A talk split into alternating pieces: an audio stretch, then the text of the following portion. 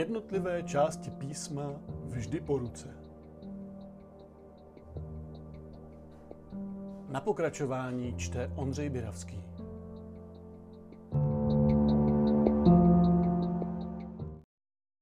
Evangelium podle Marka.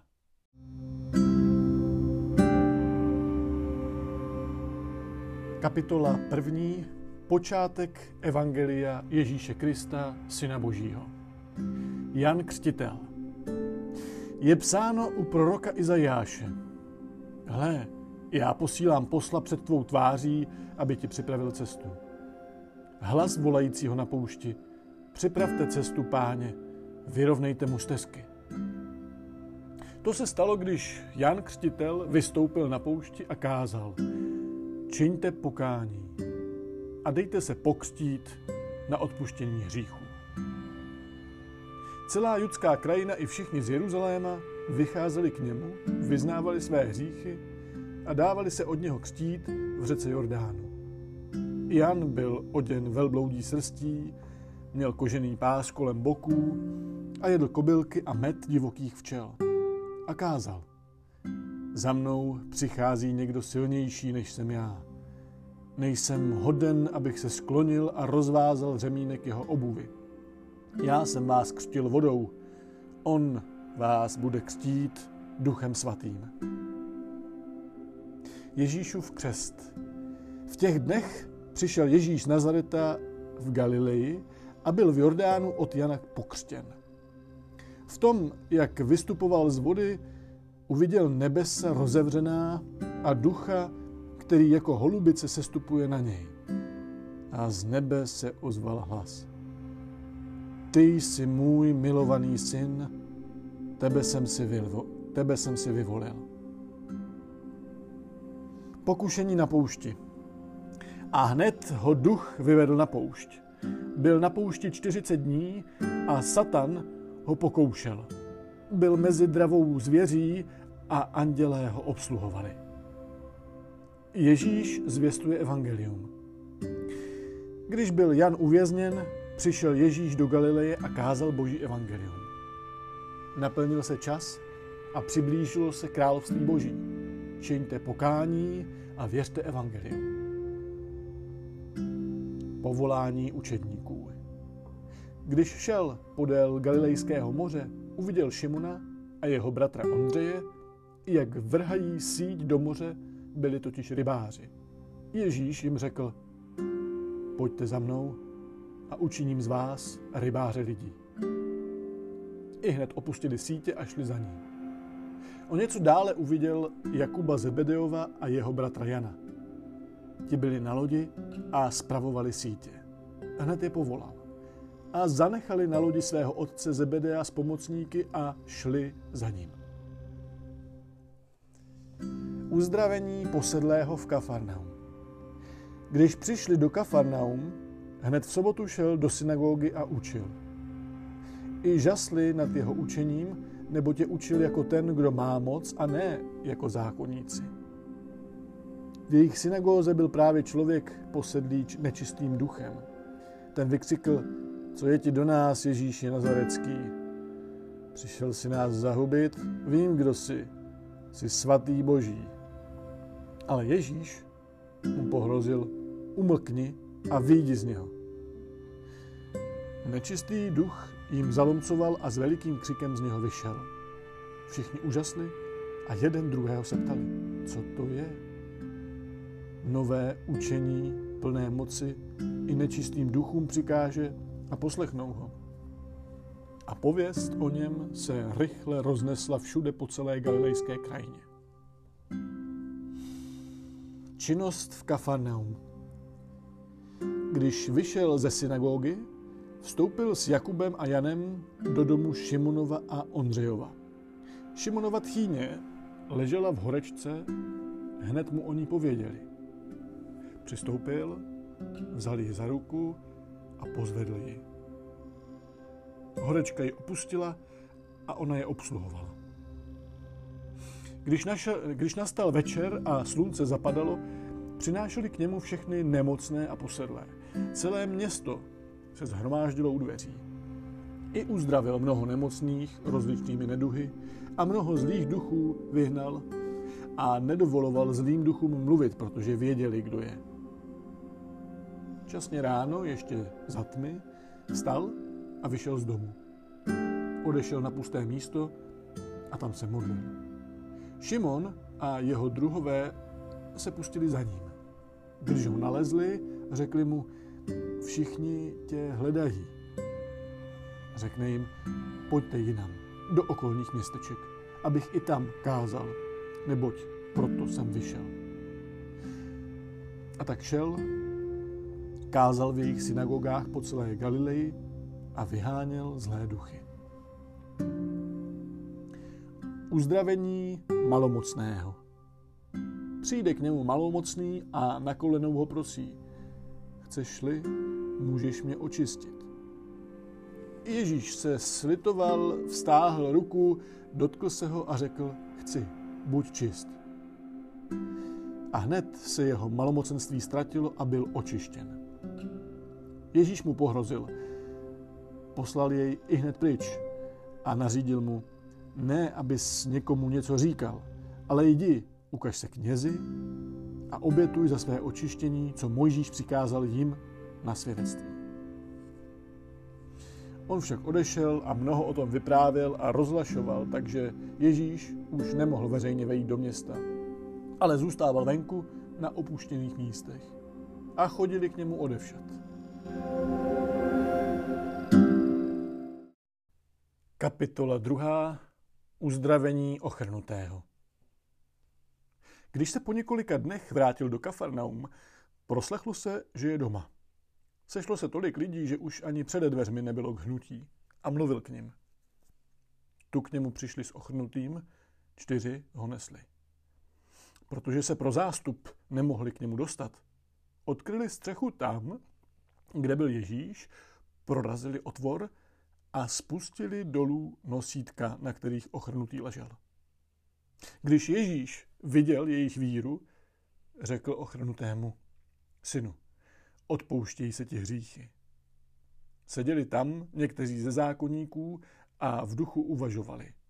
Co to ten člověk říká? Rouhá se. Kdo jiný může odpouštět hříchy než Bůh? Ježíš hned svým duchem poznal, o čem přemýšlejí a řekl jim, jak to, že tak uvažujete? Je snadnější říci ochrnutému, odpouštějí se ti hříchy, anebo říci vstaň, vezmi své lože a choď. Abyste však věděli, že syn člověka má moc na zemi odpouštět hříchy, řekne ochrnutému. Pravím ti, vstaň, vezmi své lože a jdi domů. On vstal, vzal hned své lože a vyšel před očima všech, takže všichni žasli a chválili Boha. Něco takového jsme ještě nikdy neviděli. Povolání celníka. Vyšel opět k moři. Všechen lid k němu přicházel a on je učil. A když šel dál, viděl Levyho, syna Alfeova, jak sedí v celnici a řekl mu, pojď za mnou. On vstal a šel za ním. Když byl u stolu v jeho domě, stolovalo s Ježíšem a jeho učedníky mnoho celníků a jiných hříšníků, bylo jich totiž mnoho mezi těmi, kdo ho následovali. Když zákonníci z farizejské strany viděli, že jí z hříšníky a celníky, říkali jeho učedníkům, jak to, že jí z celníky a hříšníky. Ježíš to uslyšel a řekl jim, lékaře nepotřebuje zdraví, ale nemocní. Nepřišel jsem pozvat spravedlivé, ale hříšníky. Spor o půst. Učedníci Janovi a farizeové se postili. Přišli k němu a ptali se, jak to, že se učedníci Janovi a učedníci farizeů postí, ale tvoji učedníci se nepostí. Ježíš jim řekl, mohou se hosté na svatbě postit, když je ženich s nimi? Pokud mají ženicha mezi sebou, nemohou se postit. Přijdou však dny, kdy od nich bude ženich vzat. Potom v ten den se budou postit. Nikdo nepřišívá záplatu z neseprané látky na starý šat. Jinak se ten přišitý kus vytrhne, nové od starého a díra bude ještě větší. A nikdo nedává mladé víno do starých měchů, jinak víno roztrhne měchy a víno i měchy přijdou na zmar. Nové víno do nových měchů. Spor o sobotu. Jednou v sobotu procházel obilím a jeho učedníci začali cestou mnout zrní z klasů. Farizové mu řekli, jak to, že dělají v sobotu, co se nesmí? Odpověděl jim, nikdy jste nečetli, co udělal David, když měl hlad a neměl co jíst. On i ti, kdo byli s ním. Jak za velekněze Abiatara vešel do domu božího a jedl posvátné chleby, které nesmí jíst nikdo kromě kněží a dal i těm, kdo ho provázeli a řekl jim, sobota je učiněna pro člověka a ne člověk pro sobotu. Proto je syn člověka pánem i nad sobotou.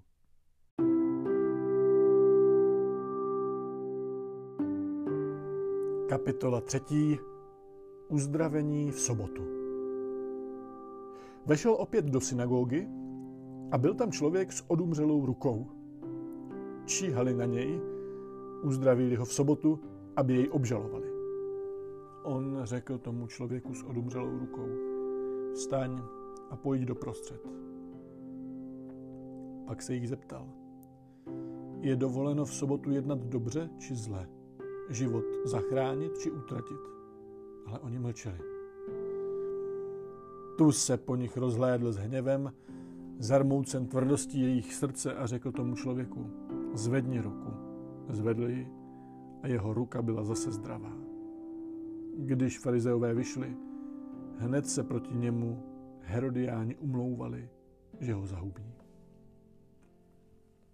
Uzdravování na břehu jezera. Ježíš se svými učedníky se uchýlil k moři. Šlo za ním množství lidí z Galileje, ale i z Judska Jeruzaléma, i Dumeje, ze Zajordání a z okolí Týru a Sidonu přišlo k němu veliké množství, když slyšeli, co všechno činí. Požádal učedníky, ať pro něho připraví loď, aby se zástup na něho netlačil.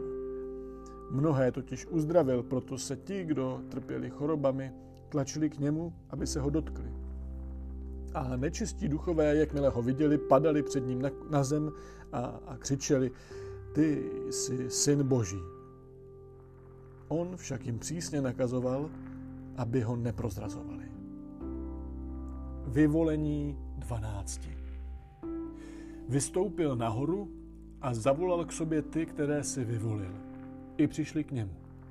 Ustanovil jich dvanáct, aby byli s ním, aby je posílil kázat a aby měli moc vymítat zlé duchy. Ustanovil těchto dvanáct. Petra, toto jméno dal Šimonovi, Jakuba Zebedeova a jeho bratra Jana, jimž dal jméno Boanerges, což znamená synové hromu. Ondřeje, Filipa, Bartoloměje, Matouše, Tomáše, Jakuba Alfeova, Tadeáše, Šimona Kananejského a Iškariotského Jidáše, který ho pak zradil. Ježíš a Belzelbul. Vešel do domu a opět se zhromáždil zástup, takže nemohli ani chleba pojíst. Když to uslyšeli jeho příbuzní, přišli, aby se ho zmocnili. Říkali totiž, že se pomátl. Zákonníci, kteří přišli z Jeruzaléma, říkali, je posedlý Belzebulem. Ve jménu knížete démonu vyhání démony. Zavolal je k sobě a mluvil k ním v podobenstvích. Jak může Satan vyhánět Satana? Je-li království vnitřně rozděleno, nemůže obstát. Je-li dům vnitřně rozdělen, nebude, nebude moci obstát. A povstane Satan sám proti sobě a je rozdvojen, nemůže obstát a je s ním konec. Nikdo nemůže vejít do domu silného muže a uloupit jeho věci, jestliže toho siláka dříve nespoutá. Pak teprve vyloupí jeho dům. Amen, pravím vám, že všecko bude lidem odpuštěno, hříchy i všechna možná rouhání. Kdo by se však rouhal proti duchu svatému, nemá odpuštění na věky, ale je vinen věčným hříchem. To pravil, protože řekli, má nečistého ducha. Ježíšova rodina. Tu přišla jeho matka a jeho bratři. Stáli venku a vzkázali mu, aby k ním přišel. Kolem něho seděl zástup. Eh, řekli mu, hle, tvoje matka a tvoji bratři jsou venku a hledají tě. Odpověděl jim, kdo je má matka a moji bratři. Rozhlédl se po těch, kteří seděli v kruhu kolem něho a řekl, hle, moje matka a moji bratři. Kdo činí vůli Boží, to je můj bratr, má sestra i matka.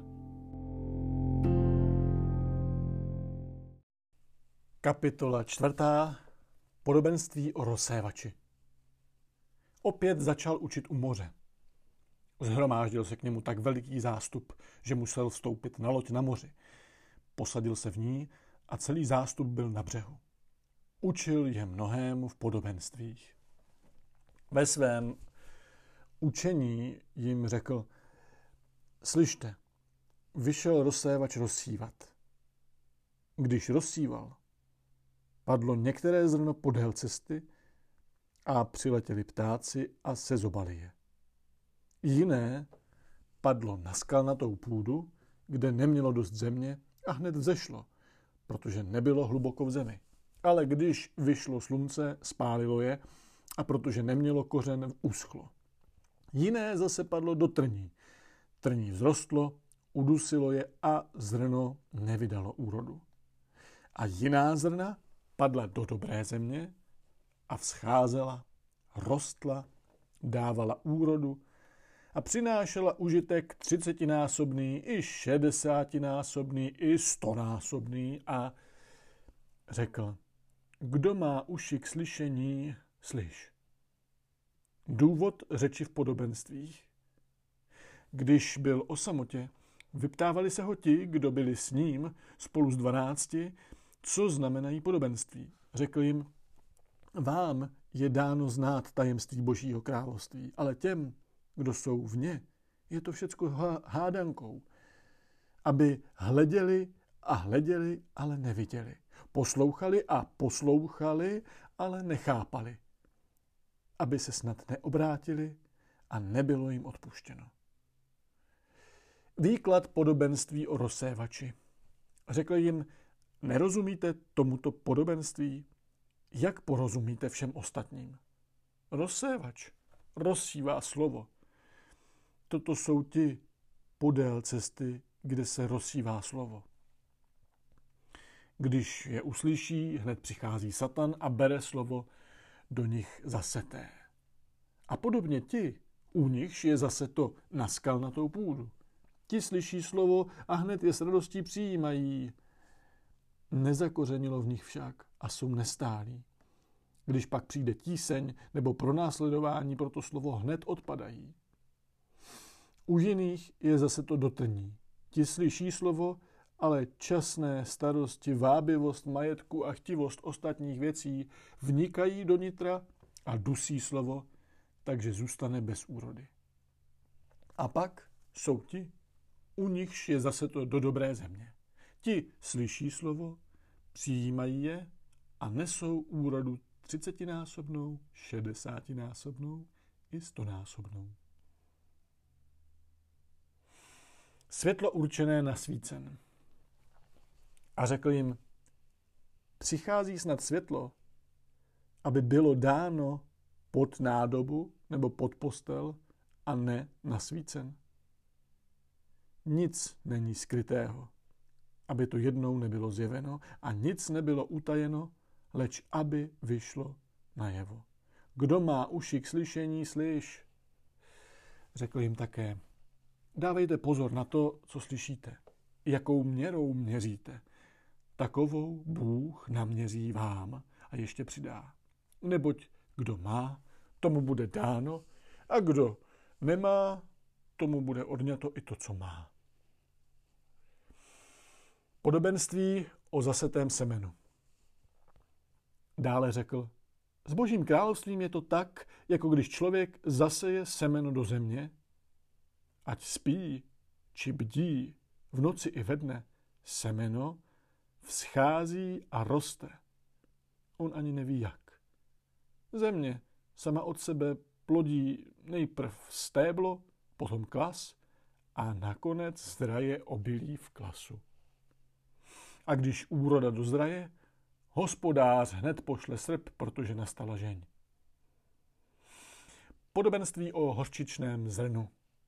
Také řekl, k čemu přirovnáváme Boží království, nebo jakým podobenstvím je znázorníme, je jako hořčičné zrno.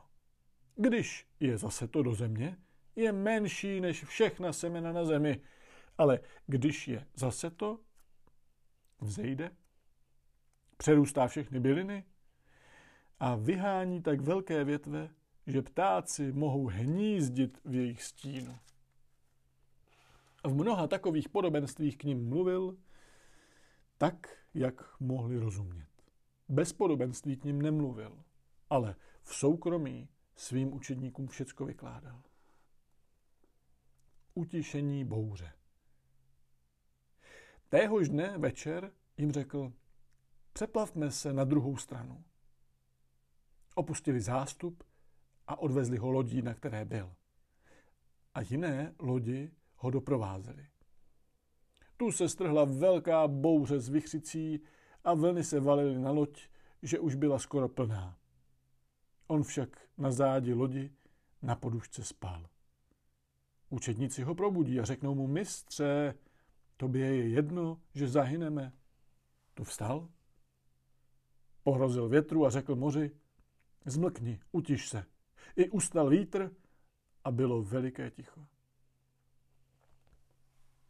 Ježíš jim řekl, proč jste tak ustrašení? Ještě nemáte víru? Zmocnila se jich veliká bázeň a říkali jeden druhému, kdo to jen je, že ho poslouchá vítr i moře. Kapitola pátá. Uzdravení posedlého v Gerase. Přijeli na protější břeh moře do krajiny Gerasenské. Sotva Ježíš vystoupil z lodi, vyšel proti němu z hrobů člověk posedlý nečistým duchem. Ten bydlel v hrobech a nikdo ho nedokázal spoutat už ani řetězy.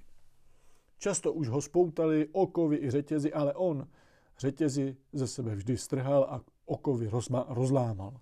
Nikdo neměl sílu ho skrotit. A stále v noci i ve dne křičel mezi hroby a na horách a byl do sebe kamením. Když spatřil z dálky Ježíše, přiběhl, padl před ním na zem a hrozně křičel. Co je ti po mně, Ježíši, synu Boha nejvyššího? Při Bohu tě zapřísahám, netrap mě. Ježíš mu totiž řekl, duchu nečistý, vyjdi z toho člověka. A zeptal se ho, jaké je tvé jméno? Odpověděl, mé jméno je Legie, poněvadž je nás mnoho. A velmi ho prosil, aby je neposílal pryč z té krajiny. Páslo se tam na svahu hory veliké stádo vepřů. Ti zlí duchové ho prosili, pošli nás, ať vejdeme do těch vepřů. On jim to dovolil. Tu nečistí duchové vyšli z posedlého a vešli do vepřů a stádo se hnalo střemhlav po srázu do moře a v moři se utopilo. Bylo jich na dva tisíce. Pasáci utekli a donesli o tom zprávu do města i do vesnic. Lidé se šli podívat, co se stalo. Přišli k Ježíšovi a spatřili toho posedlého, který mýval množství zlých duchů, jak sedí oblečen a chová se rozumně a zděsili se. Ti, kteří to viděli, vyprávěli jim o tom posedlém a také o vepřích, co se s nimi stalo. Tu počali prosit Ježíše, aby odešel z těch končin. Když vstupoval na loď, prosil ho ten člověk dříve posedlý, aby směl být s ním. Ale Ježíš mu to nedovolil a řekl, jdi domů ke své rodině a pověs jim, jak veliké věci ti učinil pán, když se nad tebou smiloval. Ten člověk odešel a začal zvěstovat v Dekapoli, jak veliké věci mu učinil Ježíš a všichni se divili. Vzkříšení dcery Jairovi. Když se Ježíš přeplavil v lodi opět na druhou stranu a byl ještě na břehu moře, zhromáždil se k němu velký zástup. Tu přišel jeden představený synagogy jménem Jairos a sotva Ježíše spatřil, padl mu k nohám a úpěnlivě ho prosil. Má dcerka umírá, pojď, vlož na ní ruce, aby byla zachráněna a žila. Ježíš odešel s ním. Velký zástup šel za ním a tlačil se na něj. Byla tam jedna žena, která měla 12 let krvácení. Podstoupila mnohé léčení u mnoha lékařů a vynaložila všecko, co měla, ale nic jí nepomohlo. Naopak, šlo to s ní stále k horšímu. Když se doslechla o Ježíšovi, přišla ze zadu v zástupu a dotkla se jeho šatu. Říkala si totiž, dotknuli se aspoň jeho šatu, budu zachráněna. A rázem jí přestalo krvácení a ucítila v těle, že je vyléčena ze svého trápení. Ježíš hned poznal, že z něho vyšla síla, otočil se v zástupu a řekl, kdo se dotkl mého šatu. Jeho učedníci mu řekli, vidíš, jak se na tebe zástup tlačí a ptáš se, kdo se mne dotkl. On, vše, on se však rozhlížel, aby našel tu, která to učinila. Ta žena věděla, co se s ní stalo a tak s bázní a chvěním přišla, padla mu k nohám a pověděla mu celou pravdu. A on jí řekl, dcero, tvá víra tě zachránila. Odejdi v pokoji, uzdravené ze svého trápení. Když ještě mluvil, přišli lidé z domu představeného synagogy a řekli, tvá dcera zemřela, proč ještě obtěžuješ mistra? Ale Ježíš na ta slova nedbal a řekl představenému synagogy, neboj se, jen věř. A nedovolil nikomu, aby šel s ním kromě Petra, Jakuba a jeho bratra Jana. Když přišli do domu představeného synagogy, spatřil veliký rozruch, pláč a kvílení. Vešel dovnitř a řekl jim, proč ten rozruch a pláč? Dítě neumřelo, ale spí. Oni se mu posmívali, ale on všecky vyhnal, vzal sebou otce dítěte, matku a ty, kdo byli s ním, a vstoupil tam, kde dítě leželo. Vzal ji za ruku a řekl, talit ha kum. Což znamená, děvče, pravím ti, vstaň. To děvče hned vstalo a chodilo. Bylo jí dvanáct let. A zmocnil se jich úžas a zděšení. Ježíš jim přísně nařídil, že se to nikdo nesmí dozvědět. A řekl, aby jí dali něco k jídlu.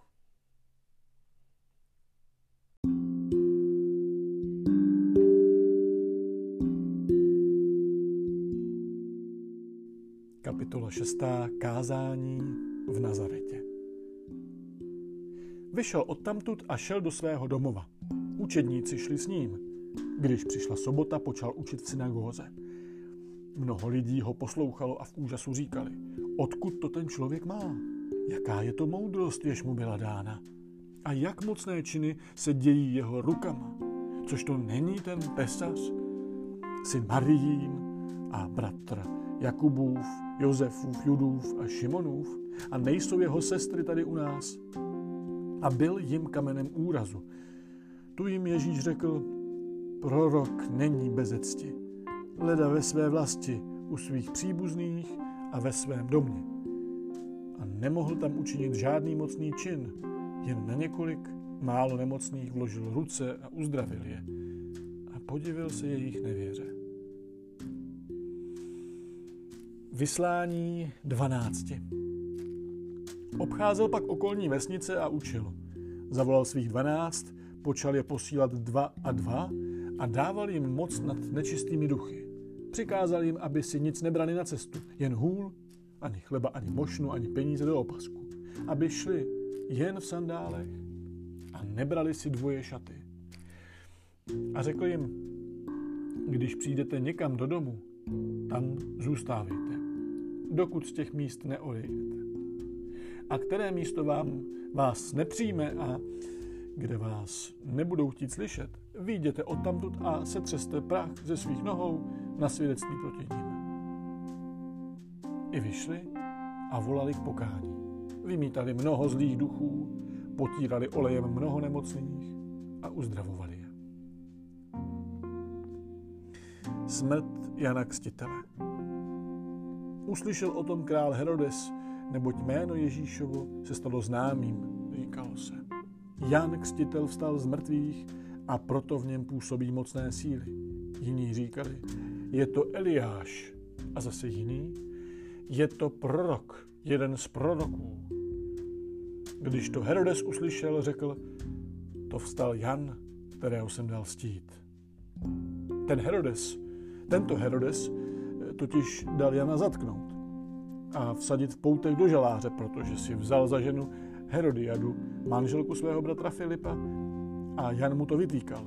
Není dovoleno, abys měl manželku svého bratra.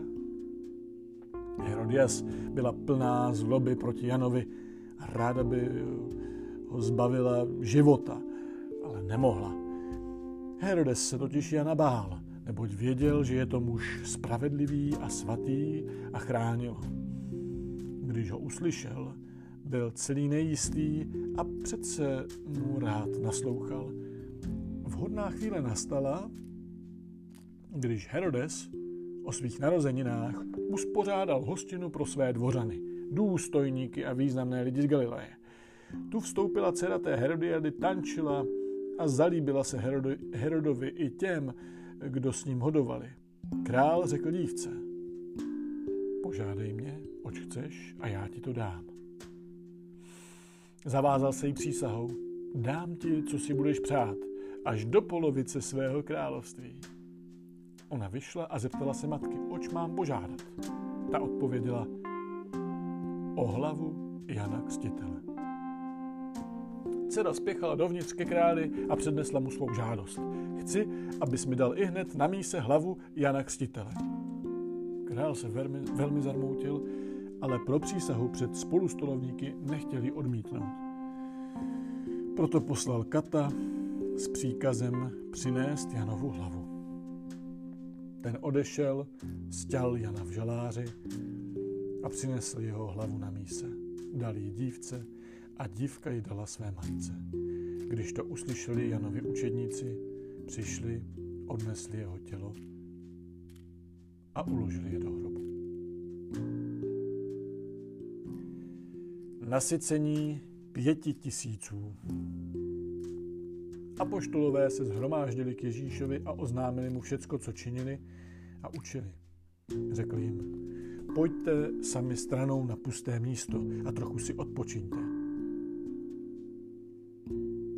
Stále totiž přicházelo a odcházelo mnoho lidí a neměli ani čas se najíst. Odjeli tedy lodí na pusté místo, aby byli sami. Mnozí spatřili, jak odjíždějí a poznali je. Pěšky se tam ze všech měst zběhly a byli tam před nimi. Když Ježíš vystoupil, uviděl velký zástup a bylo mu jich líto, protože byli jako ovce bez pastýře. I začal je učit mnohým věcem. Když už čas pokročil, přistoupili k němu jeho učedníci a řekli, toto místo je pusté a je už pozdě. Propustě, si jdou do okolních dvorů a vesnic nakoupit něco k jídlu. Odpověděl jim, dejte vy jim jíst. Řekli mu, máme jít nakoupit za 200 denárů chleba a ta, dát jim jíst? Zeptal se jich, kolik chlebů máte? Jděte se podívat. Když to zjistili, řekli, pět a dvě ryby. Přikázal jim, aby všecky rozsadili po skupinách na zelený trávník. Rozložili si tam oddíl za oddílem stokrát po padesáti. Potom vzal Ježíš těch pět chlebů a dvě ryby, vzhlédl k nebi, vzdal díky, lámal chleby a dával učedníkům, aby je lidu předkládali. Také ty dvě ryby rozdělil všem. A jedli všichni a nasytili se. A ještě sebrali dvanáct plných košů nalámaných chlebů i ryb. Těch, kteří jedli chleby, bylo pět tisíc mužů. Ježíš kráčí po moři. Hned na to přiměl Ježíš své učedníky, aby vstoupili na loď a jeli napřed na druhý břeh k Betsaidě, než on propustí zástup. Rozloučil se s nimi a šel nahoru, aby se modlil. A když nastal večer, byla loď daleko na moři a on jediný na zemi. Spatřil je zmožené veslováním, neboť vítr vál proti ním. Tu k ním před svítáním kráčel po moři a chtěl jít dál kolem nich. Když ho uviděli kráčet po moři, vykřikli v domění, že je to přízrak. Všichni ho totiž viděli a viděli a vyděsili se. On však na ně hned promluvil. Schopte se, já jsem to, nebojte se. Vstoupil k ním na loď a vítr se utěšil. I byli celý ohromení úžasem. Nepochopili totiž, jak to bylo s chleby, neboť jejich mysl nebyla vnímavá. Uzdravování u Genezaretu. Když se dostali na druhý břeh, přistáli u Genezaretu. Jakmile vystoupili z lodi, hned lidé Ježíše poznali. Zběhali celou tu krajinu a začali nosit na nosítkách nemocné na každé místo, o kterém slyšeli, že tam právě je. A kamkoliv vcházel do vesnic, měst i dvorců, kladli nemocné na tržiště a prosili ho, aby se směli dotknout byt jen třásně jeho roucha a kdo se dotkli, byli uzdraveni.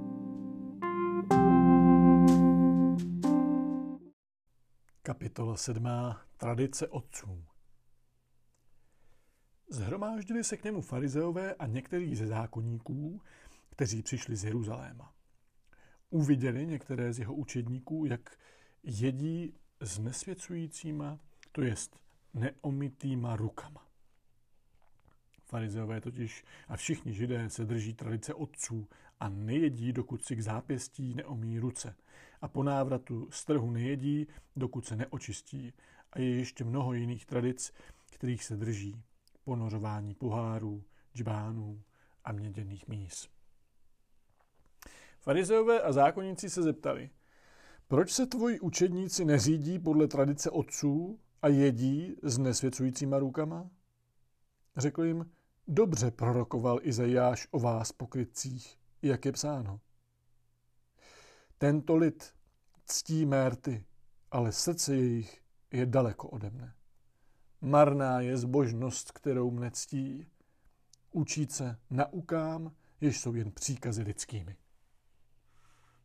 Opustili jste přikázání boží a držíte se lidské tradice. A ještě řekl, jak dovedně rušíte boží přikázání, abyste zachovali svou tradici. Vždyť Mojžíš řekl, cti otce svého i svou matku a kdo zlořečí otci nebo matce, ať je potrestán smrtí. Vy však učíte, řekne-li někdo otci nebo matce, to, čím jsem ti zavázán pomoci, je korbán, to jest dar Bohu. Již podle vás nemusí pro otce nebo matku nic udělat, tak rušíte boží slovo svou tradicí, kterou pěstujete. A takových podobných věcí činíte mnoho. Co člověka znesvěcuje. Když znovu svolal zástup, řekl jim, slyšte mě všichni a rozumějte. Nic, co zvenčí vchází do člověka, nemůže ho znesvětit, ale co z člověka vychází, to jej znesvěcuje. Když opustil zástup a vešel do domu, ptali se ho učedníci na to podobenství. Řekli jim, tak i vy jste nechápaví, nerozumíte, že nic, co zvenčí, vchází do člověka, nemůže ho znesvětit, poněvadž mu nevchází do srdce, ale do břicha a jde do hnoje. Tak prohlásil všechny pokrmy za čisté a řekl, co vychází z člověka, to ho znesvěcuje. Z nitra totiž z lidského srdce vycházejí zlé myšlenky, smilství, loupeže, vraždy, cizoložství, chamtivost, zlovolnost, lest, bezúznost, závistivý pohled, urážky, nadutost, opovážlivost. Všechno toto zlé vychází z nitra a znesvěcuje člověka. Víra syrofenické ženy. Vstal a odešel odtud do končin tyrských. Vešel do jednoho domu a nechtěl, aby o tom nikdo věděl. Nemohlo se to však utajit. Hned o něm uslyšela jedna žena, jejíž dcerka měla nečistého ducha. Přišla a padla mu k nohám. A ta žena byla pohanka, rodem Syrofeničanka. Prosila ho, aby vyhnal zlého ducha z její dcery. On jí řekl, nech napřed nasytit děti, neboť se nesluší vzít chléb dětem a chodit, hodit jí psům. Odpověděla mu, pane, jenže i psi se pod stolem živí z drobtů po dětech.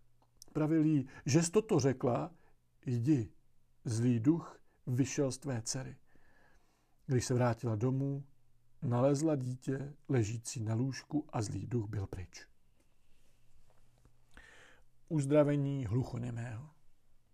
Ježíš se vrátil z území Týru a šel přes Sidon k jezeru Galilejskému územím Dekapole. Tu k němu přivedou člověka hluchého a špatně mluvícího a prosí ho, aby na něj vložil ruku. Vzal ho stranou od zástupu, vložil prsty do jeho uší, dotkl se slinou jeho jazyka, vzhlédl k nebi, povzdechl a řekl Efata, což znamená otevři se. I otevřel se mu sluch, uvolnilo se pouto jeho jazyka a mluvil správně. Ježíš mu nařídil, aby to nikomu neříkali. Čím více jim toto však nařizoval, tím více to rozlašovali. Nadmíru se divili a říkali, dobře, všecko učinil. I hluchým dává sluch a němým řeč. Kapitola 8. Nasycení čtyř tisíců. Když s ním v o něch dnech opět byl velký zástup a neměli co jíst, zavolal si učedníky a řekl jim, je mi líto zástupu, nebo již tři dny jsou se mnou a nemají co jíst. Když je pošlu domů hladové, zemdlí na cestě, vždyť někteří z nich jsou zdaleka. Jeho, odpo- jeho učedníci mu odpověděli, odkud by kdo mohl tady na poušti vzít chléb, aby všecky nasytil. Zeptal se jich, kolik chlebů máte. Řekli sedm. Nařídil tedy zástupu usednout na zem, vzal těch sedm chlebů, vzdal, díky, lámal a dával svým učedníkům, aby je předkládali. Oni předložili zástupu. Měli i několik rybiček. Vzdal za ně díky, nařídil, aby je také předkládali. I jedli, nasytili se a sebrali z bílých nalámaných chlebů sedm košů. Těch lidí bylo asi čtyři tisíce. Pak je propustil. Hned na to vstoupil se svými učedníky na loď a připlul do končin dalmanuckých. Farizeové žádají znamení. Přišli farizeové a začali se s ním přijít. Žádali na něm znamení z nebe a tak ho pokoušeli. V duchu si povzdechl a řekl, proč toto pokolení žádá znamení? Amen, pravím vám, tomuhle pokolení nebude dáno žádné znamení. Odešel od nich, vstoupil opět na loď a odjel na druhý břeh. Varování před kvasem farizeů. Zapomněli si vzít sebou chleby. Na lodi měli jen jeden chléb. Domlouval jim, hleďte se varovat kvasu farizeů a kvasu Herodova. I začali mezi sebou rozmlouvat, že nemají chleba. Když to Ježíš spozoroval, řekl jim, proč mluvíte o tom, že nemáte chleba? Ještě nerozumíte a nechápete? Je vaše mysl zatvrzelá? Oči máte a nevidíte, uši máte a neslyšíte?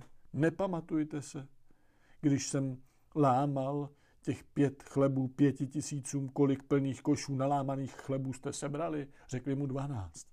A když sedm chlebů čtyřem tisícům, kolik plných košů nalámaných chlebů jste sebrali? Odpověděli mu, sedm. Řekl jim, ještě nechápete? Uzdravení slepého v Betsaidě. Přišli do Betsaidy. Přivedli k němu slepce a prosili jej, aby se ho dotkl. I vzal toho slepého za ruku a vyvedl ho z vesnice. Potřel mu slinou oči, vložil na něho ruce a ptal se ho. Vidíš něco? On pozvedl oči a řekl. Vidím lidi, vypadají jako stromy a chodí. Potom mu znovu položil ruce na oči, slepý prohlédl, byl uzdraven a viděl všecko zcela zřetelně. Ježíš ho poslal domů a přikázal mu, ale do vesnice nechoď. Petrovo vyznání u Cezareje Filipovi. Ježíš se svými učedníky vyšel do vesnic u Cezareje Filipovi. Cestou se učedníků ptal, za koho mě lidé pokládají. Řekli mu, za Jana Křtitele, jiní za Eliáše a někteří za jednoho z proroků. Zeptal se jich, a za koho mě pokládáte vy? Petr mu odpověděl, ty jsi Mesiáš. I přikázal jim, aby nikomu o něm neříkali. První předpověď utrpení. A začal je učit, že syn člověka musí mnoho trpět být zavržen od starších velekněží a zákonníků, být zabit a po třech dnech vstát. A mluvil o tom otevřeně. Petr si ho vzal stranou a začal ho kárat. On se však obrátil, podíval se na učedníky a pokáral Petra. Jdi mi z cesty, satane. Tvé smýšlení není z Boha, ale z člověka. Následování. Zavolal k sobě zástup z učedníky a řekl jim, kdo chce jít se mnou,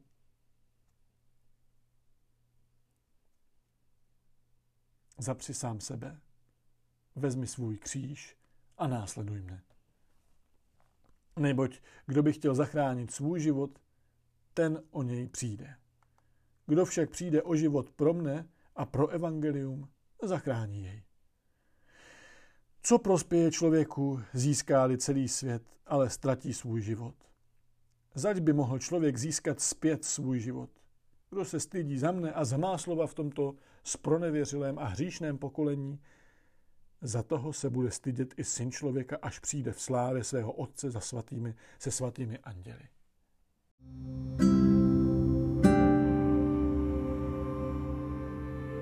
Kapitola devátá. Řekl jim také, amen pravím vám, že někteří z těch, kteří tu stojí, neokusí smrti, dokud nespatří Boží království přicházející v moci. Proměnění nahoře. Po šesti dnech vzal sebou Ježíš jen Petra, Jakuba a Jana a vyvedl je na vysokou horu, kde byli sami. A byl proměněn před jejich očima. Jeho šat byl zářivě bílý, jak by jej žádný bělič na zemi nedovedl vybílit. Zjevil se jim Eliáš a Mojžíš a rozmlouvali s Ježíšem. Petr promluvil a řekl Ježíšovi, mistře, je dobré, že jsme zde. Udělejme tři stany, jeden tobě, jeden Mojžíšovi a jeden Eliášovi. Nevěděl, co by řekl, tak byli zděšeni. Tu přišel oblak, zastínil je a z oblaku se ozval hlas. Toto jest můj milovaný syn, toho poslouchejte. Když se pak rychle rozhlédli, neviděli u sebe již nikoho jiného než Ježíše samotného.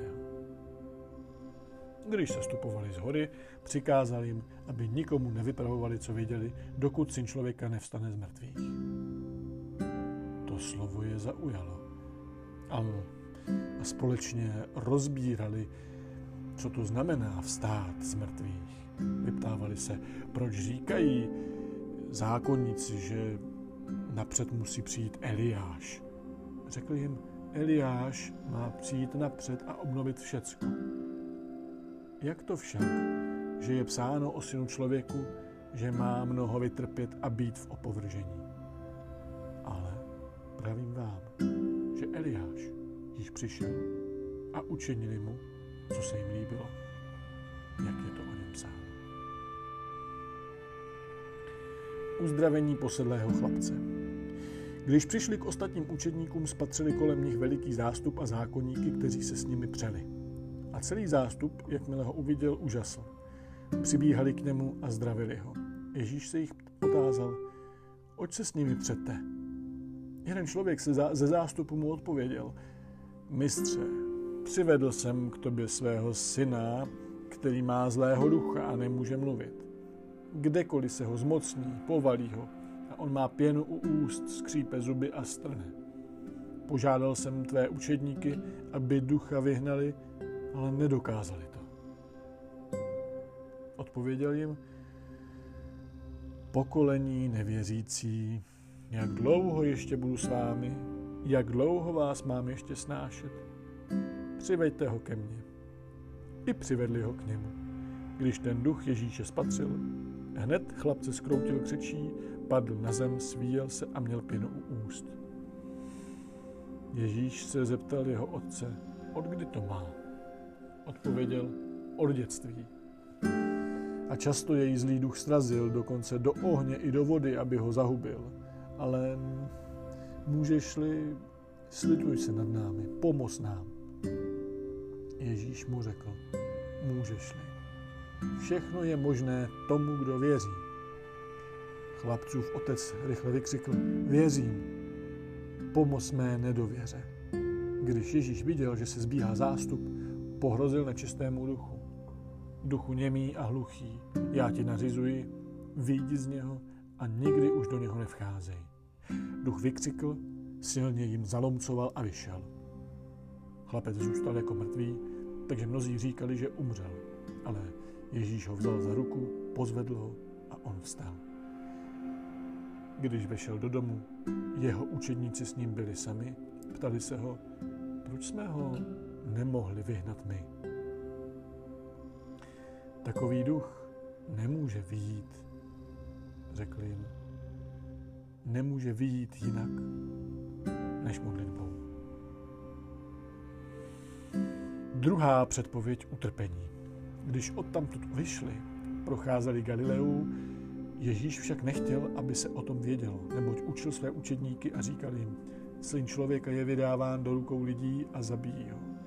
Až bude zabit, po třech dnech vstane. Oni však tomu slovu nerozuměli a báli se ho zeptat. Spor o prvenství. Přišli do Kafarnaum. Když byl doma, ptal se jich, o čem jste cestou uvažovali. Ale oni mlčeli, neboť cestou se mezi sebou dohadovali, kdo je největší. Ježíš usedl, zavolal svých dvanáct a řekl jim, kdo chce být první, buď ze všech poslední a služebník všech. Pak vzal dítě, postavil je do prostřed nich, objal je a řekl jim, kdo přijme jedno z takových, mých, takových dětí v mém jménu, přijímá mne. A kdo mne přijme, nepřijme mne, ale toho, který mě poslal. Jan mu řekl, mistře, viděli jsme koho si, kdo v tvém jménu vyhání démony, ale s námi nechodil. I bránili jsme mu, protože s námi nechodil. Ježíš však řekl, nebraňte mu. Žádný, kdo učiní mocný čin v mém jménu, nemůže mi hned na to zlořečit. Kdo není proti nám, je pro nás. Kdokoliv vám podá číši vody, protože jste Kristovi, amen. Pravím vám, nepřijde o svou odměnu. Varování před svody. Kdo by svedl k hříchu jednoho z těchto nepatrných, kteří ve mně věří, lépe by mu bylo, kdyby mu dali na krk mlínský kámen a hodili do moře svádí tě k hříchu, tvá ruka utní, lépe je pro tebe vejdeš-li do života zmrzačen, než abys šel s oběma rukama do pekla do ohně neuhasitelného. A svádí tě k hříchu noha utní, lépe je pro tebe vejdeš-li do života chromý, než abys byl s oběma nohama uvržen do pekla. A jestliže tě svádí oko, vyloupně, lépe je pro tebe vejdeš-li do božího království jednooký, než abys byl s oběma očima uvržen do pekla, kde jejich červ neumírá a oheň nehasne. Každý, kdo bude solen ohněm. Sůl je dobrá, ztratí však svou slanost, čím ji osolíte. Mějte sůl v sobě a žijte mezi sebou v pokoji.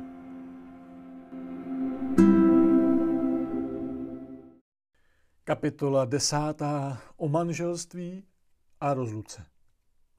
I vstal a šel odtamtud do judských krajin a za Jordán. Opět se k němu zhromáždili zástupy a on je zase učil, jak bylo jeho zvykem. Tu přišli farizeové a zkoušeli ho.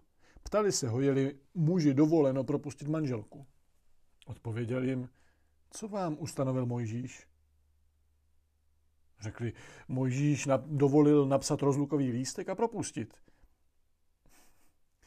Ježíš jim řekl, pro tvrdost vašeho srdce vám napsal toto ustanovení. Od počátku stvoření Bůh učinil člověka jako muže a ženu.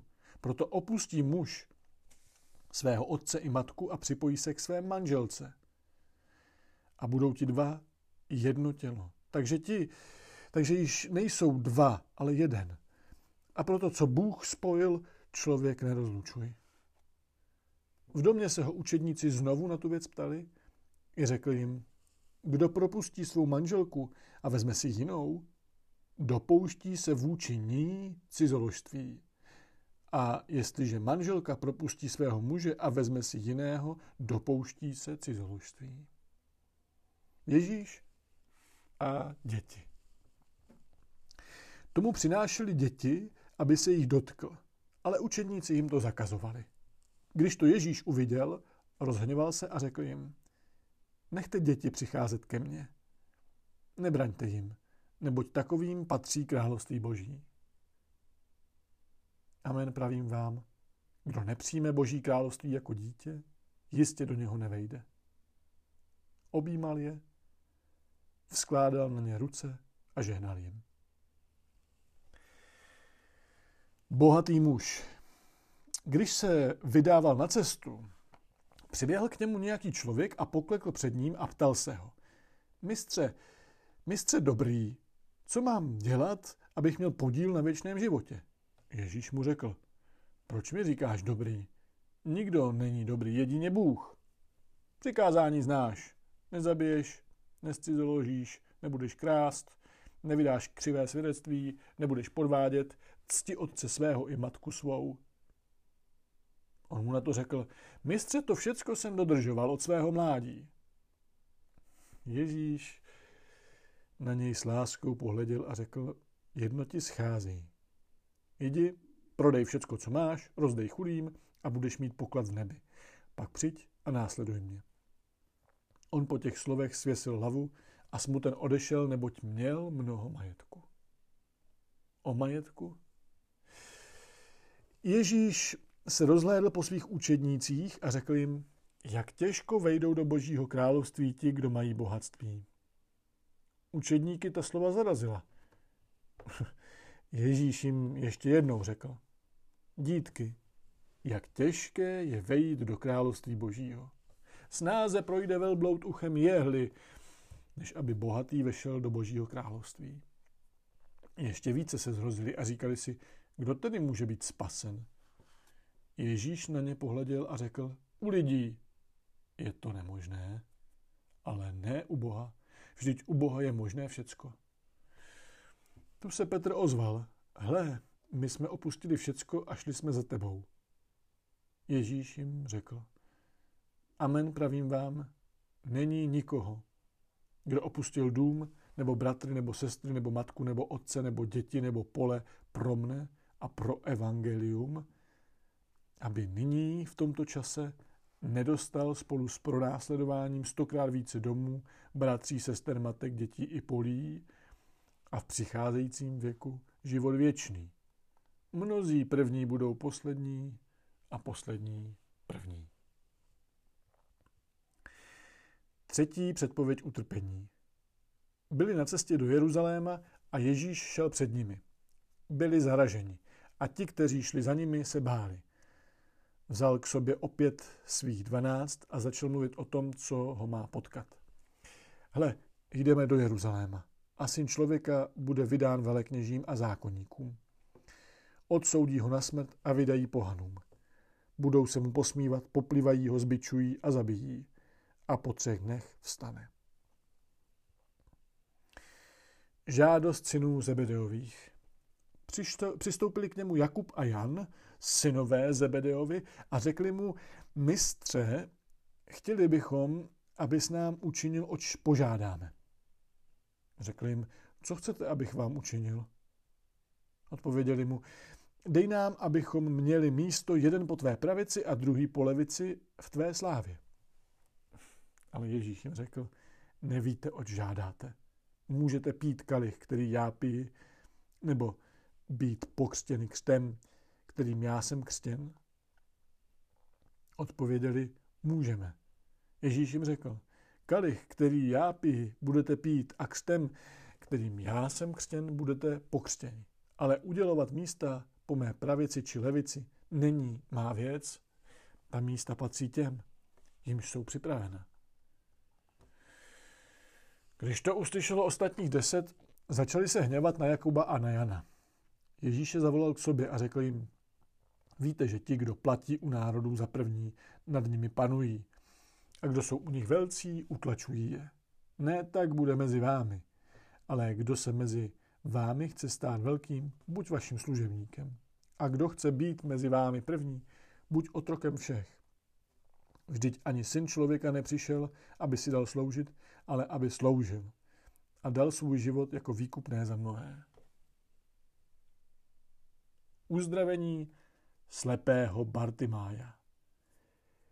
Přišli do Jericha a když vycházel z učedníky a s velkým zástupem z Jericha, seděl u cesty syn Timájův, Bartimájos, slepý žebrák. Když uslyšel, že je to Ježíš Nazarecký, dal se do křiku Ježíši, synu Davidův, smiluj se nade mnou. Mnozí ho napomínali, aby mlčel. On však tím více křičel, synu Davidův, smiluj se nade mnou. Ježíš se zastavil a řekl, zavolejte ho. I zavolali toho slepého a řekli mu, vschop, vschop se, vstaň, volá tě. Odhodil svůj plášť, vyskočil a přišel k Ježíšovi. Ježíš mu řekl, co chceš, abych pro tebe učinil? Slepý odpověděl, pane, ať vidím. Ježíš mu řekl, jdi, tvá víra tě zachránila. Hned prohlédl a šel tou cestou za ním. Kapitola 11. Věst do Jeruzaléma. Když se blížili k Jeruzalému, k Betfage a Betánii u Olivové hory, poslal dva ze svých učedníků a řekl jim, jděte do vesnice, která je před vámi a hned, jak do ní vejdete, naleznete přivázané oslátko, na němž dosud nikdo z lidí neseděl. Odvažte je a přiveďte.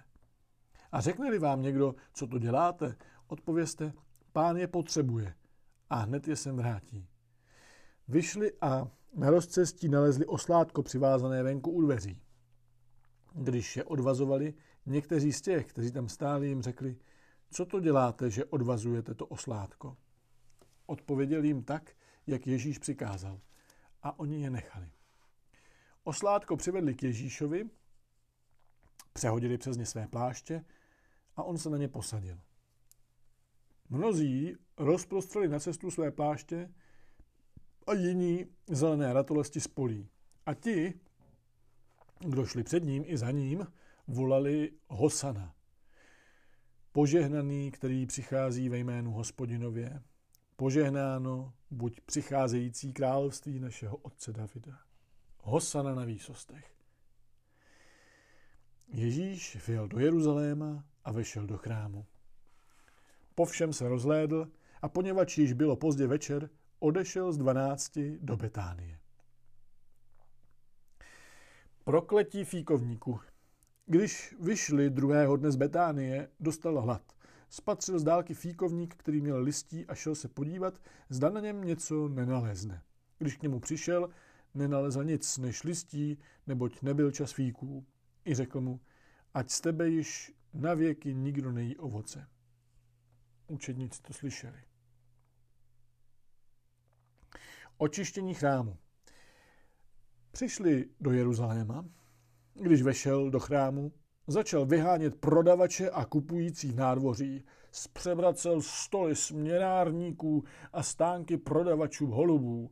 Nedovoloval ani to, aby někdo s čímkoliv procházel nádvořím. A učil je, což není psáno, můj dům bude zván domem modlitby pro všechny národy. Vy však jste z něho udělali doupě lupičů. Velekněží a zákonníci to uslyšeli a hledali, jak by ho zahubili.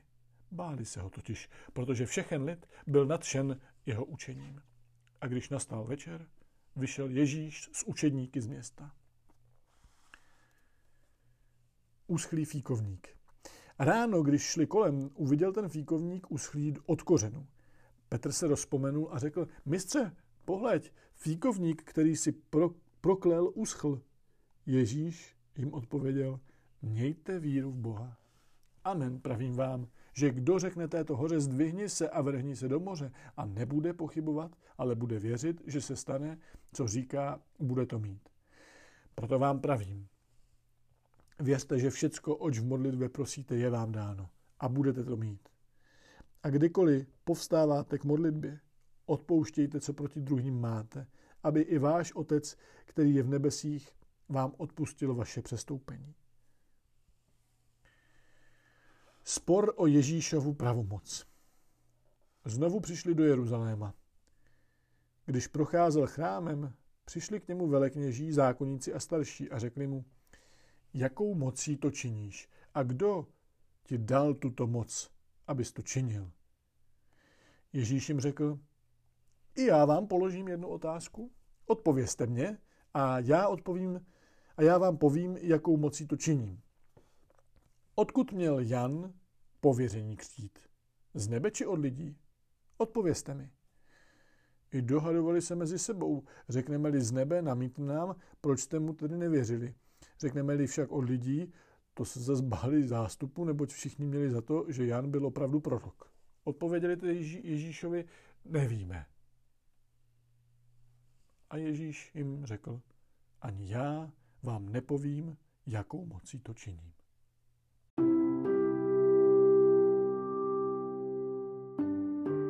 Kapitola 12. Podobenství o zlých vinařích. Začal k ním mluvit v podobenstvích.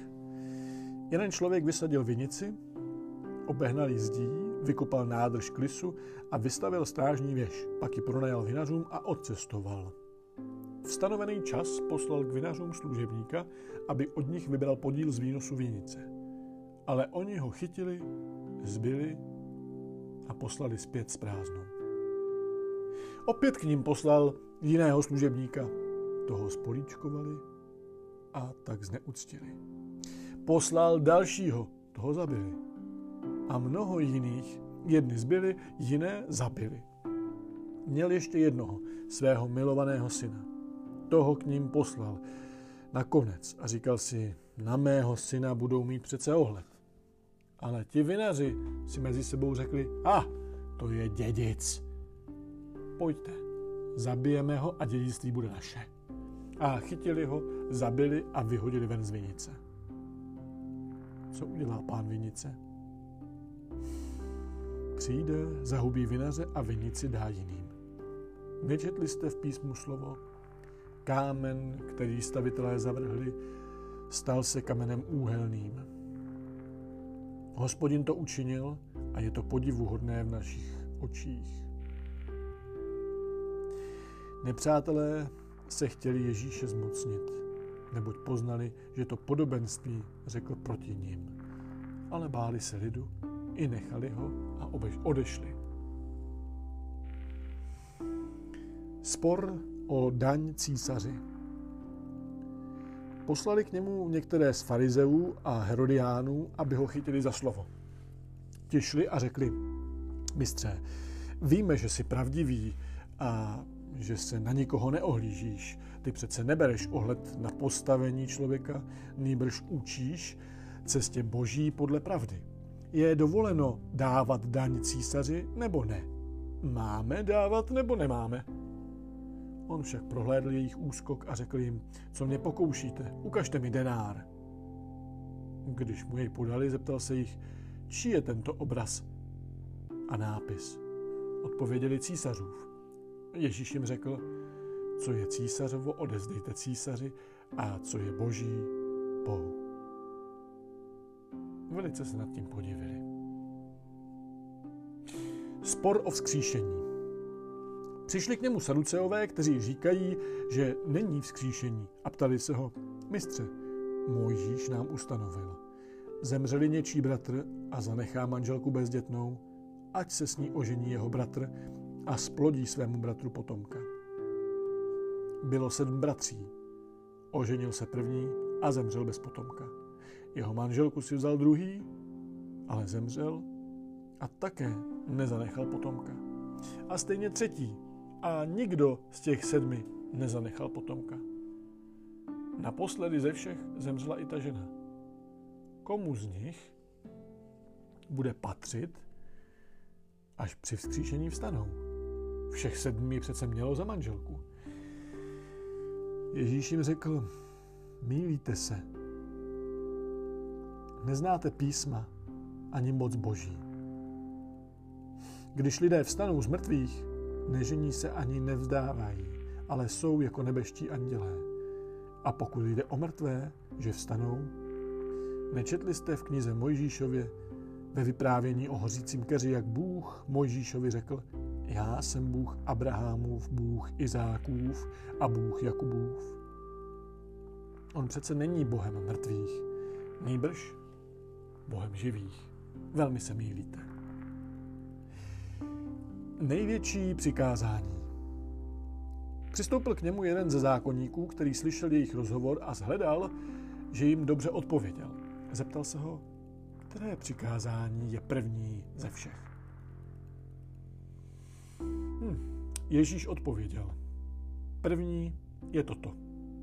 Slyš, Izraeli, hospodin, Bůh náš, jest jediný pán. Miluj hospodina, Boha svého, z celého svého srdce, z celé své duše, z celé své mysli a z celé své síly. Druhé je toto. Miluj svého blížního jako sám sebe většího přikázání, většího přikázání nad tato dvě není.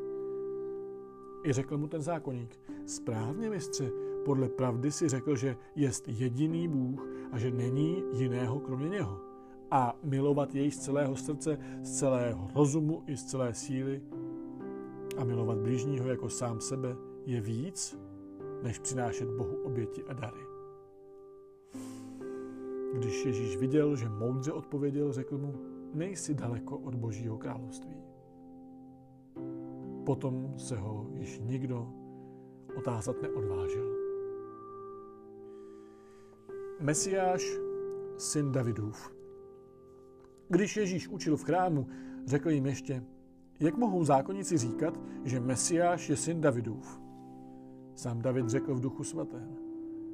Řekl hospodin mému pánu, usedni po mé pravici, dokud ti nepoložím nepřátele pod nohy. Sám David nazývá Mesiáše pánem. Jak tedy může být jeho synem? Varování před zákonníky. Početný zástup rád mu naslouchal.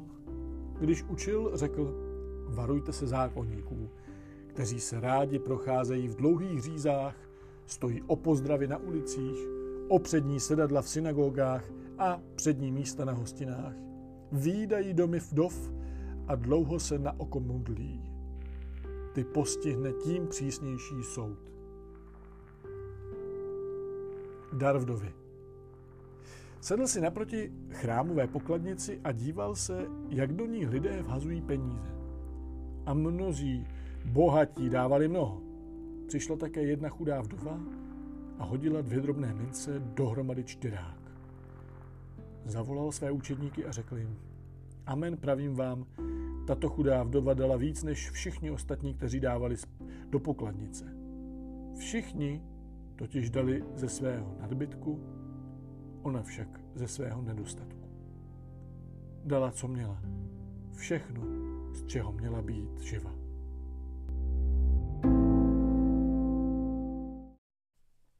Kapitola 13. Předpověď zkázy chrámu. A když vycházel z chrámu, řekl mu jeden z jeho učedníků, pohleď mistře, jaké to kameny a jaké stavby. Ježíš mu řekl, obdivuješ ty velké stavby? Nezůstane z nich kámen na kameni, všechno bude rozmetáno. Počátek bět. Když seděl na Olivové hoře naproti chrámu a byli sami, zeptal se ho Petr, Jakub, Jan a Ondřej. Pověz nám, když to nastane, a jaké bude znamení, až se začne všechno schylovat ke konci. Ježíš jim odpověděl. Mějte se na pozoru, aby vás nikdo nesvedl. Mnozí přijdou v mém jménu a budou říkat, já jsem to, a svedou mnohé. Až uslyšíte válečný ryk a zvěsti o válkách, nelekejte se. Musí to být, ale to ještě nebude konec. Povstane národ proti národu a království proti království. V mnohých krajinách budou zemětřesení, bude hlad. To bude teprve začátek bolestí. Vy sami se mějte na pozoru. Budou vás vydávat soudům, budete byti v synagogách, budete stát před vládci a králi kvůli mně, abyste před nimi vydali svědectví. Ale dříve musí být evangelium kázáno všem národům. Až vás povedou před soud, nemějte předem starost, co budete mluvit. Ale co vám bude v té hodině dáno, domluvte. Nejste to vy, kdo mluví, ale duch svatý. Vydá na smrt bratr bratra a otec dítě. Povstanou děti proti rodičům a připraví je o život. Budou vás všichni nenávidět pro mé jméno, ale kdo vytrvá až do konce, bude spasen. Velké soužení. Když pak uvidíte znesvěcující ohavnost stát tam, kde být nemá, kdo čte rozuměj, tehdy ti, kdo jsou v Judsku, ať uprchnou do hor. Kdo je na střeše, ať nesestupuje a nevchází do domu, aby si odtud něco vzal. A kdo je na poli, ať se nevrací domů, aby si vzal plášť. Běda těhotným a kojícím v oněch dnech. Modlete se, aby to nebylo v zimě. S těmi dny přijde takové soužení, jaké nebylo od počátku světa, který stvořil Bůh až do dneška a nikdy nebude. A kdyby pán neskrátil ty dny, nebyl by spasen žádný člověk.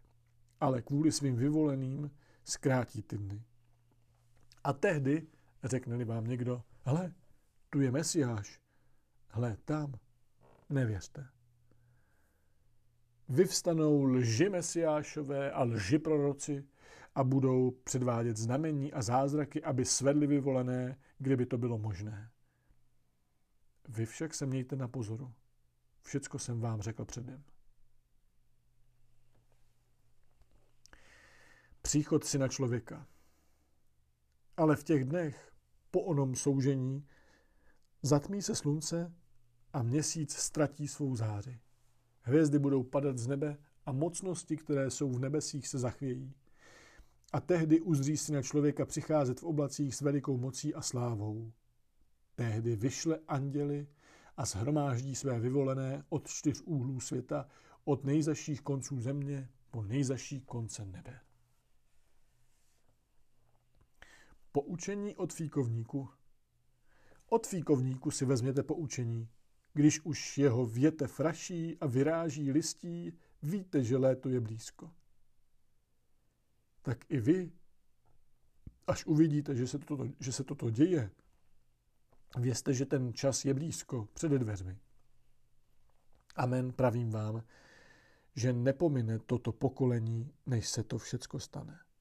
Nebe a země pominou, ale má slova nepominou. Výzva k bdělosti. O onom dni či hodině neví nikdo. Ani andělé v nebi, ani syn, jenom otec. Mějte se na pozoru, bděte, neboť nevíte, kdy ten čas přijde. Jako člověk, který je na cestách, než opustil svůj dům, Dal každému služebníku odpovědnost za jeho práci a vrátnému nařídil, aby bděl. Bděte tedy, neboť nevíte, kdy pán domu přijde, zda večer či o půlnoci, nebo za kuropění nebo ráno, aby vás nenalezl spící, až z nenadání přijde. Co vám říkám, říkám všem. Bděte. Kapitola 14. Rozhodnutí velekněží. Bylo dva dny před Velikonocemi, svátkem nekvašených chlebů. Velekněží a zákonníci přemýšleli, jak by se Ježíše lstí zmocnili a zabili ho. Říkali, jen ne při svátečním shromáždění, aby se lid nebouřil. Pomazání v Betánii. Když byl v Betánii v domě Šimona malomocného a seděl u stolu, přišla žena, která měla alabastrovou nádobku pravého vzácného oleje z nardu. Rozbila ji a olej vylila na jeho hlavu. Někteří se hněvali, nač ta ztráta oleje. Mohl se prodat za víc než 300 denárů, ty se mohli dát chudým. A osopili se na ní. Ježíš však řekl, nechte ji. Proč ji trápíte? Vykonala na mne dobrý skutek. Vždyť chudé máte stále kolem sebe. A kdykoliv chcete, můžete jim činit dobře. Mne však nemáte stále. Ona učinila, co měla. Už napřed pomazala mé tělo k pohřbu. Amen pravím vám, všude po celém světě, kde bude kázáno evangelium, bude se mluvit na její památku také o tom, co ona učinila.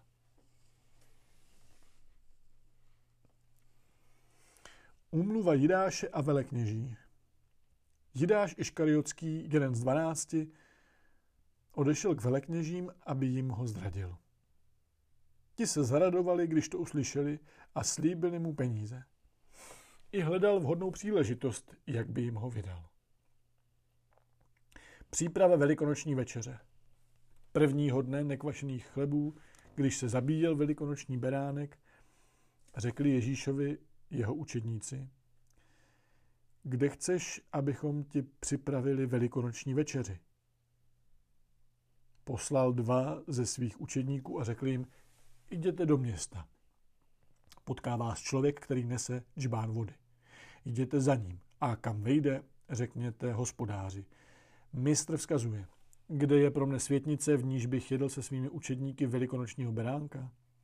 A on vám ukáže velkou horní místnost, zařízenou a připravenou. Tam pro nás připravte večeři. Učedníci šli a když přišli do města, nalezli všecko, jak jim to řekl. A připravili velikonočního beránka. Označení zrádce. Večer přišel Ježíš z dvanácti.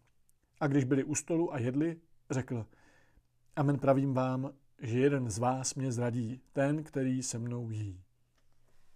Hm, zarmoutilo, to, zarmoutilo je to a začali se ho jeden po druhém ptát. Snad ne já. Řekl jim, jeden ze dvanácti, který se mnou namáčí chléb v téže míse. Syn člověka odchází, jak je o něm psáno, ale běda tomu, který si na člověka zrazuje. Pro toho by bylo lépe, kdyby se vůbec byl nenarodil. Ustanovení večeře páně. Když jedli, vzal chléb, požehnal, lámal a dával jim se slovy. Vezměte, toto jest mé tělo. Pak vzal kalich, vzdal díky, podal jim ho a pili z něho všichni. A řekl jim, toto jest má krev, která spečeťuje smlouvu a prolévá se za mnohé. Amen pravím vám, že nebudu již píti z plodu vinné révy až do toho dne, kdy budu pít nový kalich v božím království. Rozhovor cestou do Getseman. Když zaspívali chvalospěv, šli na Olivovou horu. Ježíš jim řekl, všichni ode mne odpadnete, nebo tě psáno, budu být pastýře a ovce se rozprchnou. Ale po svém skříšení vás předejdu do Galileje. Tomu Petr řekl, i kdyby všichni odpadli, já ne.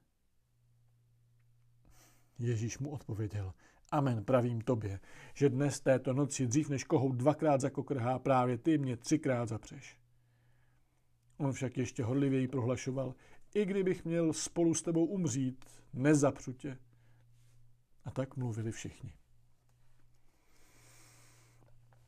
Modlitba v Geceman. Přišli, přišli na místo zvané Geceman. Ježíš řekl svým učedníkům, počkejte tu, než se pomodlím. Pak vzal sebou Petra, Jakuba a Jana. Přepadlo ho hrůza a úzkost. A řekl jim, má duše je smutná až k smrti. Zůstaňte zde, zde a bděte. Poodešel od nich, padl na zem a modlil se. Aby ho, jeli možné, minula tato hodina. Řekl, Abba, otče, tobě je všecko možné. Odej mi ode mne tento kalich, ale ne, co já chci, nejbrž, co ty chceš. Přišel k učedníkům a zastihl je ve spánku. Řekl Petrovi, Šimone, ty spíš. Nedokázal si jedinou hodinu bdít. Bděte a modlete se, abyste neupadli do pokušení. Duch je odhodlán, ale tělo slabé. Znovu odešel a modlil se stejnými slovy. A když se vrátil, opět je zastihl spící. Oči se jim zavíraly a nevěděli, co by mu odpověděli. Přišel po třetí a řekl jim, ještě spíte a odpočíváte. Už dost. Přišla hodina. Hle, syn člověka je vydáván do rukou hříšníků. Vstaňte, pojďme. Hle, přiblížil se ten, který mě zrazuje. Zatčení. Ještě ani nedomluvil a přišel Jidáš, jeden z dvanácti. Velekněží, zákonníci a starší s ním poslali zástup ozbrojený meči a holemi. Jeho zrádce s nimi domluvil znamení. Řekl, kterého políbím, tento je. Toho zatkněte a pod dozorem odveďte. Když Ježíš přišel, hned k Ježíšovi přistoupil a řekl, mistře, a políbil ho. Oni pak na něho vstáhli ruce a zmocnili se ho. Tu je jeden z těch, kdo stáli kolem, tasil meč, zasáhl veleknězova sluhu a utěl mu ucho. Ale Ježíš jim řekl, vyšli jste na mne jako na povstalce s meči a holemím, abyste mě zajali. Denně jsem učíval u vás v chrámě a nezmocnili jste se mne, ale je třeba, aby se naplnila písma. Všichni ho opustili a utekli. Šel za ním nějaký mladík, který měl na sobě jen kus plátna přes nahé tělo. Toho chytili, on jim však nechal plátno v rukou a utekl. Ježíš před radou. Ježíše odvedli k veleknězi, kde se zhromáždili nejvyšší knězi, kněží, starší a zákonníci. Petr šel povzdálí za Ježíšem až dovnitř do veleknězova dvora. Seděl tam spolu se sluhy a ohříval se u ohně. Velekněží a celá rada hledali proti Ježíšovi svědectví, aby ho mohli odsoudit k smrti, ale nenalézali. Mnozí sice proti němu křivě svědčili, ale jejich svědectví se nezhodovala. Někteří pak vystoupili a křivě proti němu svědčili. Slyšeli jsme ho říkat, já zbořím tento chrám, udělaný rukama a ve třech dnech vystavím jiný, ne rukama udělaný. Ale ani zde se jejich svědectví nezhodovalo. Tu velekněz vstal, postavil se uprostřed a otázal se Ježíše. Nic neodpovídáš na to, co tihle proti tobě svědčí. On však mlčel a nic neodpověděl. Opět se ho velekněz zeptal. Jsi ty Mesiáš, syn požehnaného? Ježíš řekl, já jsem. A uzříte si na člověka sedět po pravici všemohoucího, všemohoucího a přicházet s oblaky nebeskými. Tu velekněz roztrhl svá roucha a řekl, nač ještě potřebujeme svědky. Slyšeli jste rouhání. Co o tom soudíte? Oni pak všichni rozhodli, že je hoden smrti. Někteří na něj počali plivat, zakrývali mu obličej, byli ho po hlavě a říkali mu prorokuj a sluhové ho tloukli do tváře. Petrovo zapření. Když byl Petr dole v nádvoří, přišla jedna z, z veleknězových služek a když uviděla Petra, jak se ohřívá, pohlédla na něj a řekla, i ty jsi byl s tím nazareckým Ježíšem. On však zapřel. O ničem nevím a vůbec nechápu, co říkáš. A vyšel ven do předního dvora. V tom zakokrkal kohout. Ale služka ho uviděla a zase začala říkat těm, kdo stáli poblíž. Ten člověk je z nich. On však opět zapíral. A zakrátko zase ti, kdo stáli kolem, řekli Petrovi, jistě jsi z nich, vždyť jsi z Galileje. On však začal se zaklínat a zapřísát. Neznám toho člověka, o němž mluvíte. V tom kohout zakokrhal po druhé. Tu se Petr rozpomněl na slova, která mu Ježíš řekl. Dřív než kohout dvakrát zakokrhá, třikrát mě zapřeš. A dal se do pláče. Kapitola 15. Ježíš před Pilátem. A hned z rána se poradili velekněží, starší a zákonníci, celá rada. Spoutali Ježíše a odvedli jej a vydali Pilátovi. Pilát se ho otázal, ty jsi král židů. On mu odpověděl, ty sám to říkáš. Velekněží na něj mnoho žalovali. Tu se ho Pilát znovu otázal. Nic neodpovídáš. Pohleď, co všecko na tebe žalují. Ježíš však už nic neodpověděl, takže se Pilát divil. O svácích jim propouštíval jednoho vězně, o kterého žádali. Ve vězení byl mezi vzbouřenci, kteří se při vzpouře dopustili vraždy, muž jménem Barabáš. Zástup přišel Piláta požádat o to, v čem jim obvykle vyhověl. Pilát jim na to řekl. Chcete, abych vám propustil židovského krále? Věděl totiž, že mu ho velekněží vydali ze zášti. Velekněží však podnítili zástup a tím raději propustí Baraváše. Pilát se jich znovu zeptal, co tedy mám učinit s tím, kterému říkáte židovský král? Tu se znovu dali do křiku, ukřižuj ho. A Pilát jim řekl, a čeho se vlastně dopustil? Oni však ještě víc křičeli, ukřižuj ho, ukřižuj ho. Tu Pilát, aby vyhověl zástupu, propustil jim Barabáše.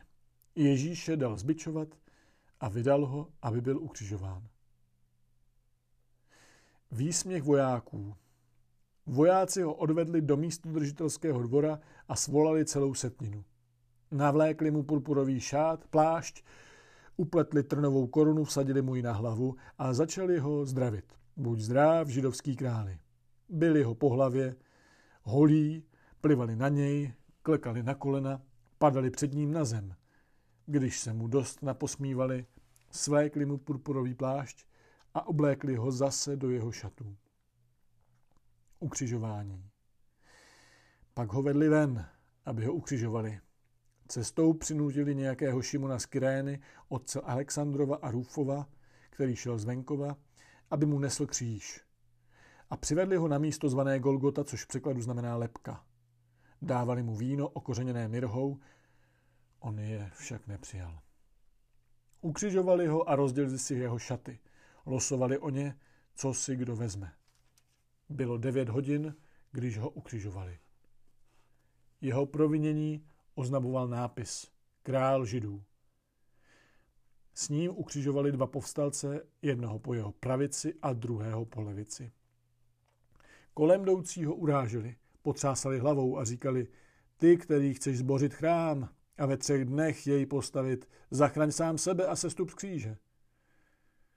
Podobně se mu mezi sebou posmívali velekněží spolu se zákonníky.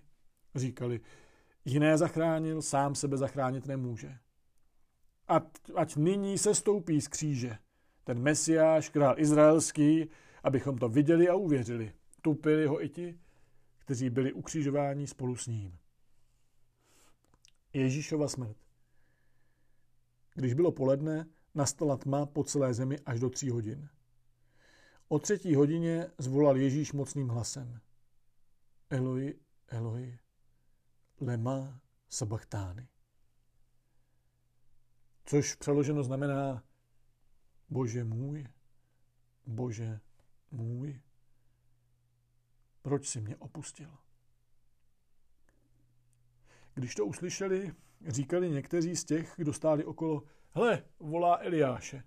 Kdo si pak odběhl, namočil houbu v octě, nabodl ji na prut a dával mu pít se slovy. Počkejte, uvidíme, přijde-li ho Eliáš sejmout. Ale Ježíš vydal mocný hlas a skonal. Tu se chrámová opona roztrhla v půli od zhora až dolů.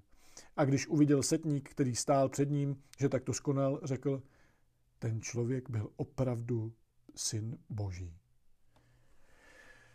Zpovzdáli se dívali také ženy, mezi nimi i Marie z Magdaly, Marie, matka Jakuba mladšího a Josefa a Solome, které ho provázeli a starali se o něj, když byl v Galileji a mnohé jiné, které se spolu s ním vydali do Jeruzaléma.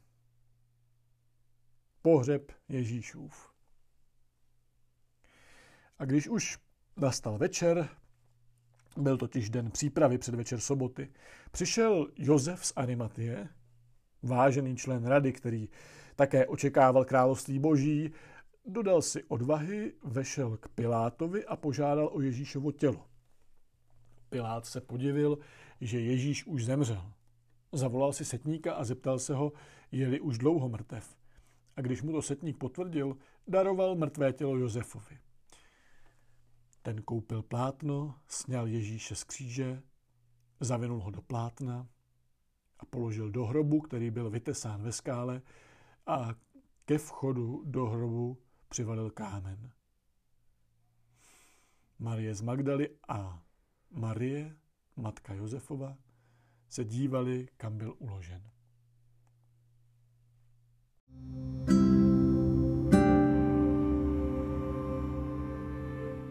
Kapitola 16. Zvěst o vzkříšení. Když uplynula sobota, Marie z Magdaly, Marie, matka Jakubova a Salome nakoupili voné masty, masti, aby ho šli pomazat. Brzy ráno prvního dne po sobotě, sotva vyšlo slunce, šli k hrobu. Říkali si mezi sebou, kdo nám odvalí kámen od vchodu do hrobu. Ale když vzhlédli, viděli, že kámen je odvalen a byl velmi, velmi veliký. Vstoupili do hrobu a uviděli mládence, který seděl po pravé straně a měl na sobě bílé roucho. I zděsili se. Řekli jim, neděste se. Hledáte Ježíše toho Nazareckého, kterého, který byl ukřižován, byl, vzkřížen, byl vzkříšen, není zde. Hle, místo, kam ho položili. Ale jděte. Řekněte jeho učedníkům, zvláště Petrovi, Jde před vámi do Galileje, tam ho spatříte, jak vám řekl. Ženy vyšly a utíkali od hrobu, protože na ně padla hrůza a úžas. A nikomu nic neřekli, neboť se báli. Závěr. Když Ježíš ráno prvního dne po sobotě vstal, zjevil se nejprve Marii z Magdaly, z níž kdysi vyhnal sedm démonů.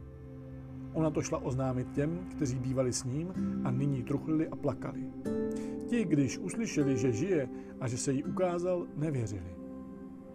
Potom se zjevil v jiné podobě dvěma z nich cestou, když šli na venkov.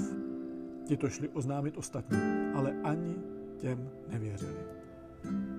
Konečně se zjevil samým jedenácti, když byli u stolu káral jejich nevěru a tvrdost srdce, poněvadž nevěřili těm, kteří ho viděli vzkříšeného. A řekl jim, jděte do celého světa a kažte evangelium všemu stvoření. Kdo uvěří a přijme křest, bude spasen. Kdo však neuvěří, bude odsouzen. Ty, kdo uvěří, budou provázet tato znamení. Ve jménu mém budou vyhánět démony a mluvit novými jazyky.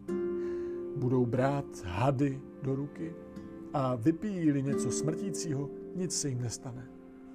Na choré budou vzkládat ruce a uzdraví je. Když jim to pán řekl, byl vzat vzhůru do nebe a usedl po pravici boží. Oni pak vyšli, všude kázali a pán s nimi působil a jejich slovo potvrzoval znameními.